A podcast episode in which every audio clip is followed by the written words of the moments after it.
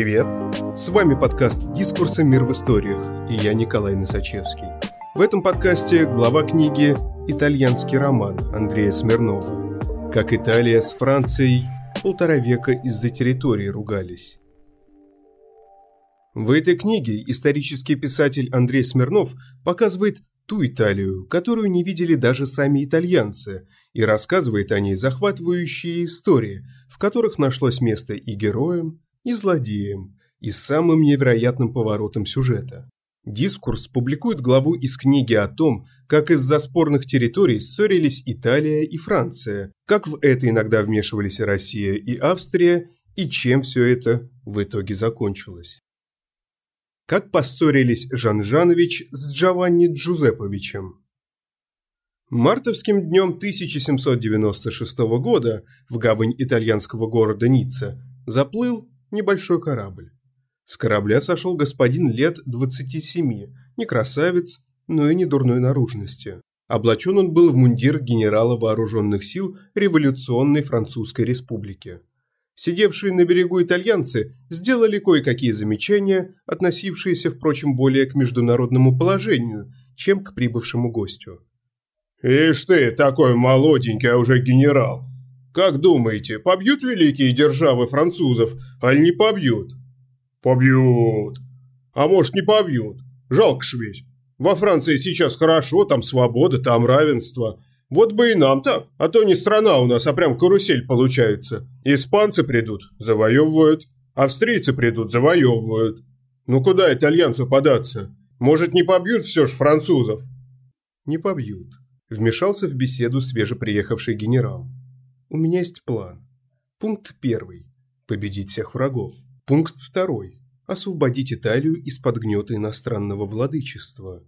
Пункт третий – там видно будет. К столь наполеоновским планам итальянцы поначалу отнеслись скептически. Откуда ж им было знать, на что способен юный генерал Бонапарт?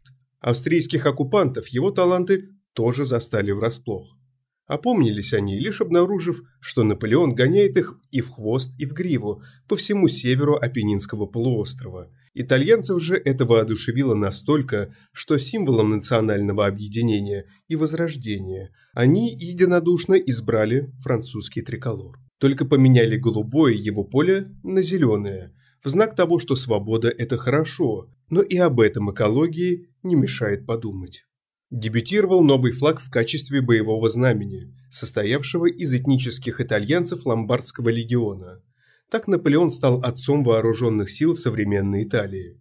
Отцом не только молодым, но и заботливым. Заметив, что солдаты его по горам бегать притомились, он премировал их путевками в Египет, где лично водил на экскурсии и рассказывал, сколько именно веков назад были построены пирамиды. Пока Наполеон был занят созданием современной египтологии, в одну из апрельских ночей 1799 года итальянцы обнаружили, что через Альпийский горный забор к ним на двор Паданской равнины лезут какие-то мрачные бородатые люди. «Держи воров!» – закричали итальянцы. «К оружию, граждане! К оружию!»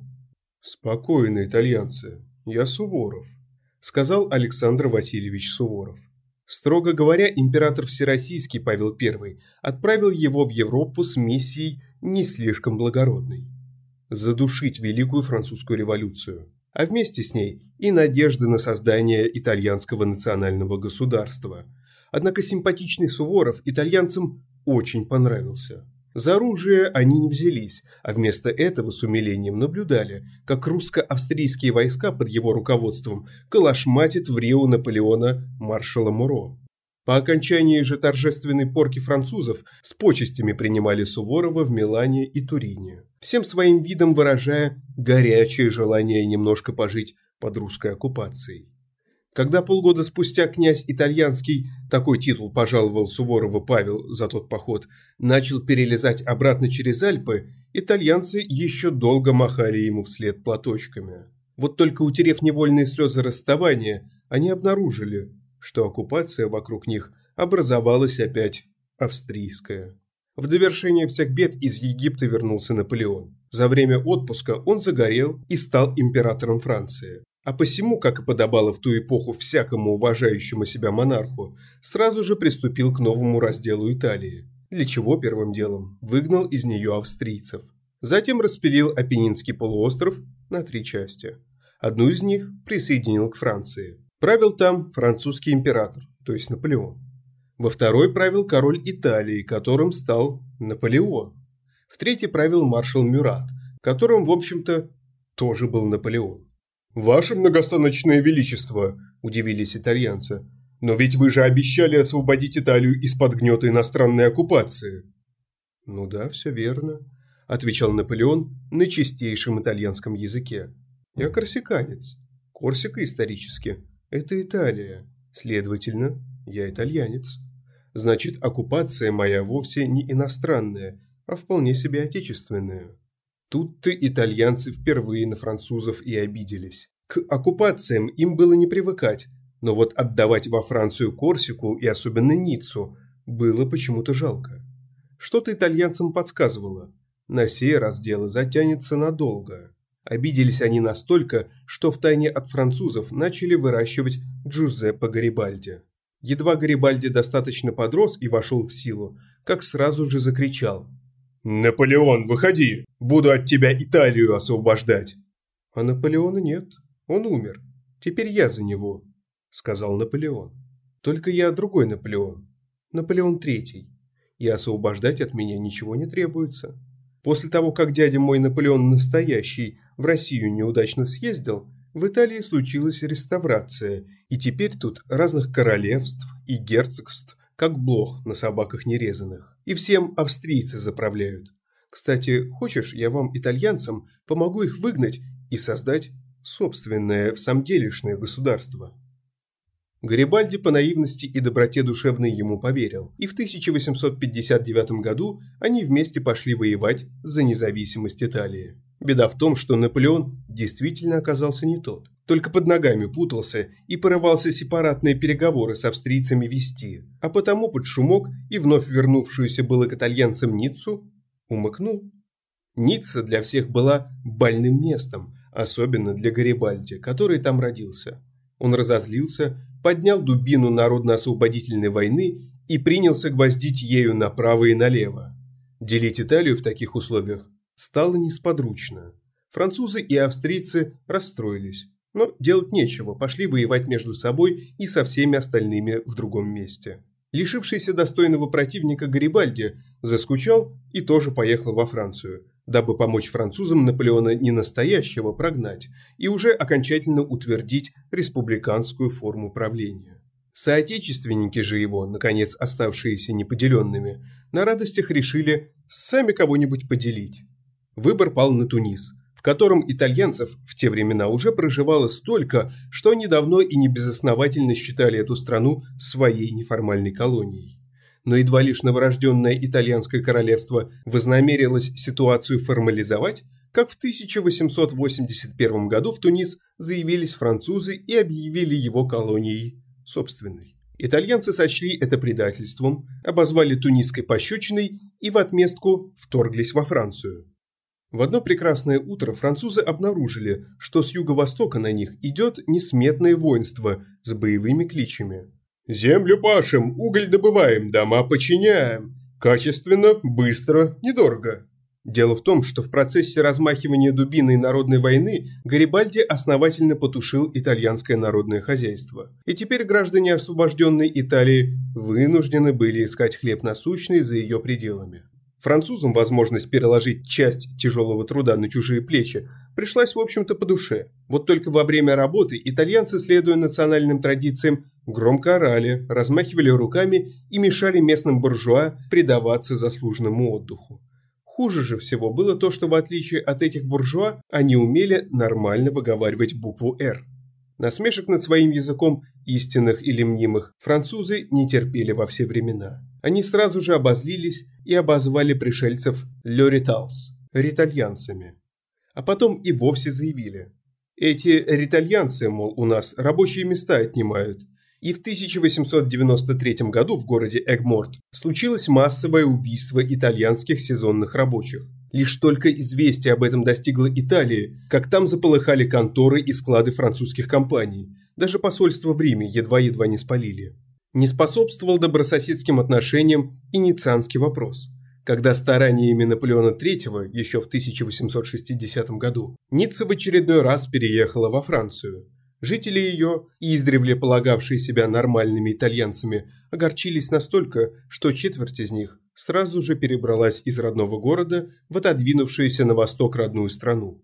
Остальные сочли это временным недоразумением. Не впервой, дескать. А посему, едва в 1871 году Наполеон императорского трона лишился, дружно вышли на улицы и потребовали вернуть Ниццу туда, откуда взяли.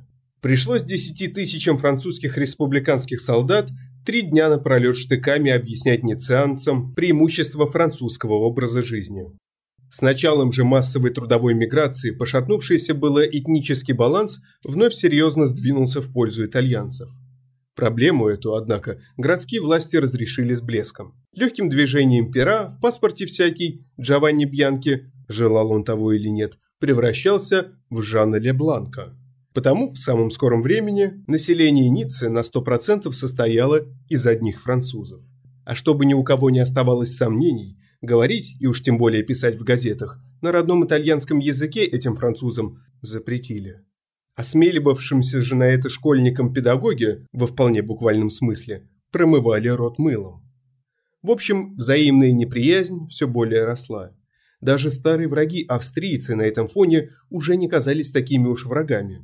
И в 1882 году Италия вступила с Австро-Венгрией и Германией в оборонительный тройственный союз, имевший целью сдерживать кровожадных французских агрессоров. Франция, Италия и Великобритания в свою очередь объединились в Антанту, имевшей целью сдерживать беспощадных германских милитаристов. Дипломатических усилий на эти попытки сохранить мир в Европе было угрохано столько, что война стала неизбежной. «Итальянцы, ну вы где?» – спросили немцы и австрийцы летом 1914 года. «Давайте быстрее уже, у нас тут с эрцгерцогом неприятность вышла». «Осмелимся доложить, у нас ревматизм», – скромно сказали итальянцы. «У нас отекли колени. Но вы там начинайте пока, а мы попозже подойдем. На Белград». «На Белград!» В общем, все уже несколько месяцев как исправно воевали, а итальянцев все еще не было. «Проклятые колени!» – жаловались они австрийцам. «Вот ежели бы вы нам Триест отдали, то у нас бы мигом все как рукой сняло. Воздух там, говорят, для здоровья очень полезный. «А больше ничего не хотите?» – поинтересовались австрийцы. «Может, вам еще Бальцана отдать? Триест наш, австрийский. Был, есть и будет. Не отдадим». «А больше ничего не хотите?» – поинтересовались внимательно прислушивавшиеся к разговору русские и британцы. «Может, вам еще и Бальцана отдать? Что нам, жалко, что ли? Они все равно не наши. Забирайте, конечно, на здоровье». Французы же ничего не сказали. Они были заняты, вручали чемодан денег юному журналисту-социалисту Бенито Муссолини. «Вставай, народ Италии! Айда со мной! У австрийцев Триест отнимать!» Скричал очемоданенный Муссолини и первым побежал в атаку. Журналистом он был талантливым, доводы его итальянцам показались убедительными, и потому весной 1915 года они вступили в войну на стороне Антанты. Кончилось плохо. Триест ценой миллиона с четвертью жизней действительно забрали. Но вот Муссолини быть собирателем земель итальянских понравилось настолько, что он назначил себя фашистским диктатором и принялся с интересом поглядывать на Ниццу и Корсику. Впрочем, воевать ни итальянцы, ни французы не рвались. Существовало к этому и чисто техническое препятствие. На всем протяжении границы их отделяли друг от друга Западные Альпы. Идти в наступление через которые – задача нетривиальная для любого, кто не Суворов. Но даже и последнему, вероятно, пришлось бы изрядно почесать в затылке, ибо в 30-х годах 20 -го века противоборствующие державы понастроили в горах мощные эшелонированные оборонительные линии. «Эй, фашисты!» – кричали французы из артиллерийского бункера на своей стороне горы. «Вы не пройдете!» «Сами не пролезете!» отвечал со склона противоположного гарнизон итальянского фронта. Только суньтесь, мы уж пойдем ломить стеною». В принципе, такое мужественное переругивание обе стороны всецело устраивало. Увы, идиллию эту разрушил Адольф Гитлер, который, начиная с сентября 1939 года, принялся деловито и споро оккупировать одну европейскую страну за другой. Менее чем через год очередь дошла до Франции. «Катастрофа!» – побледнел Муссолини. «Если они сдадутся до того, как мы успеем на них напасть, прощеница! Как мы ее потом у немцев забирать будем? Срочно все в атаку!» Итальянская армия галопом прискакала к границе и сообразила, что понятия не имеет, как действовать дальше. Ведь до сего момента никто на французов всерьез наступать не планировал. Одних планировали обороняться. Однако перья над французско-немецким договором о перемирии были уже занесены. А потому, подгоняемые муссолиневскими пинками, солдаты ринулись в бой. Кто во что гораст. Кончилось плохо. Без пяти минут побежденные, деморализованные и дезорганизованные французы с легкостью сдерживали натиск без пяти минут победивших, деморализованных и дезорганизованных итальянцев. Хотя те и сами преуспели в собственном сдерживании. Добрую половину боевых потерь составили обмороженные. Хорошо еще, что 15-дневное сражение это случилось не зимой, а в июне месяце. Короче говоря, по условиям перемирия Италия получила жалкие 8 сотен квадратных километров французской территории. Без Ниццы. Она, а равно и Корсика, вновь ненадолго стали итальянской лишь два года спустя, осенью 1942 года, когда Гитлер пожаловал ее Муссолини с барского плеча. Но это бы еще полбеды. Гораздо хуже, что не готова воевать Италия оказалась не только с Францией, но и вообще ни с кем. Ни материально, ни морально. Одна военная катастрофа следовала за другой. К осени 43 -го года большинство итальянцев во главе аж с самим королем это осточертело настолько, что они пришли к тому, с чего по-хорошему следовало бы начать. Решили воевать с Муссолини. Тот позвал на подмогу Гитлера, который вторгся в Италию с севера. Итальянцы позвали на подмогу весь остальной мир, который вторгся в Италию с юга.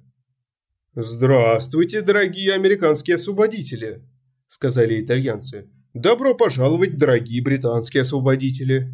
И вы тоже здравствуйте, не всем понятно, как тут очутившиеся польские освободители. Уж мы вас так ждали, так ждали, вовсе уж неожиданные бразильские освободители. Здравствуйте, дорог... Слушайте, а вы кто вообще? Мы сражающаяся Франция, сказал генерал Деголь тоже приехали вас освобождать». «Не-не-не-не, тут ошибка какая-то», – сказали итальянцы. «Мы французов видели. Французы совсем не так выглядят». Ошибки, однако, не было. Большая часть деголевского воинства состояла из алжирцев, марокканцев, сенегальцев, тунисцев и прочих обитателей французских колоний в Африке. Британцы и американцы привезли их с собой не потому, что те представляли такую уж серьезную военную силу, а скорее за компанию. Впрочем, командующий французским экспедиционным корпусом в Италии генерал Альфонс Жуэн придерживался на этот счет иного мнения. Ему не давали покоя лавры Наполеона. А посему, когда союзники уперлись в протянувшуюся поперек всего Апеннинского полуострова немецкую оборонительную линию Густав и слегка в ней увязли, Жуэн решил проявить инициативу. Наиболее слабо защищенной точкой вражеской обороны была гора Петрелла. Практически немцы рассудили, чего уж ее защищать, если она гора. Умный противник, дескать, в нее и так не пойдет. Но у Жуэна были гумьеры. Марокканские солдаты с детства отлично умевшие лазать по родным западноафриканским атласским горам. Гумьеры сказал им Жуэн, нахлобучив воображаемую наполеоновскую треуголку. «На этот раз вы сражаетесь не только за свободу своей, точнее моей родины. За спиной противника есть женщины, лучшее в мире вино – золото. Если победите, все это будет вашим. Любой ценой убейте всех немцев до последнего. Обещаю, на 50 часов вы станете абсолютными хозяевами всего, что найдете по ту сторону линии фронта. Никто не накажет вас за то, что вы совершите, никто не хватится того, что вы возьмете. Воодушевленные гумьеры перелезли через гору, прорвали немецкую оборону, захватили в плен множество вражеских солдат, отрезали, в буквальном смысле, пленным головы, после чего отправились на поиски обещанных женщин и вина. 60 тысяч преступлений против мирного населения, убийства, изнасилования, пытки. Число же грабежей и поджогов никто сосчитать даже не пытался. К счастью, чуть дальше забывшей линии фронта водились итальянские партизаны, которым пришлось на некоторое время отвлечься от борьбы с немецкими оккупантами и начать ставить к стене франко-марокканских освободителей, против чего французские офицеры не особо возражали. Они же потом домой собирались возвращаться. Нельзя же было туда, во Францию, таких зверей вести. В октябре 44 года, вдоволь навоевавшись с женщинами и детьми, Жуэн и Деголь помахали ручками и отбыли из Италии, увозя в багаже Ниццу и Корсику. Только уже навсегда. «Ну погодите», — сказали итальянцы. «Мы будем сражаться на полях, мы будем сражаться в центре, мы будем сражаться на флангах, мы будем сражаться во вратарских площадках. Мы никогда не сдадимся. Форза Италия, Форза Азури, в финальной игре чемпионата мира по футболу 2006 года в Берлине защитник сборной Италии Марко Митераци точным ударом головы отправил мяч в сетку ворот сборной Франции. «А ты хорош», – сказал ему капитан французов Зинедин Зидан. «Потом, в конце матча, когда наша великая команда вашу жалкую командочку, как и всегда, обыграет, я, может, даже подарю тебе свою футболку». Национальная гордость Матерация взвилась на дыбы, и он прочитал Зенедину короткую лекцию, в ходе которой припомнил все двухсотлетние обиды. Виновата в них, по версии итальянца, почему-то была лично зидановская сестра. Француз в исторический диспут вступать не стал, а вместо этого точным ударом головы отправил Матераци в нокдаун. «А ты хорош», – сказал Зенедину арбитр и выгнал его с поля. «Чертовы макаронники!» рвал на себе волосы и яростно сверкал глазами сидевший на трибуне Жан Жанович. Проклятые лягушатники! Кипятился и потрясал кулаками Джованни Джузепович. Хозяин чемпионата, миролюбивый и рассудительный Ганс Гансович, побледнел и уже было изготовился их разнимать, но не потребовалось. Со времен последней войны все они поумнели и больше не дерутся. Лишь иногда по старой памяти да от избытка чувств – переругиваются через Альпы. Оно и правильно. Ведь как ни крути, Жан Жанович и Джованни Джузепович – братья, пусть и двоюродные.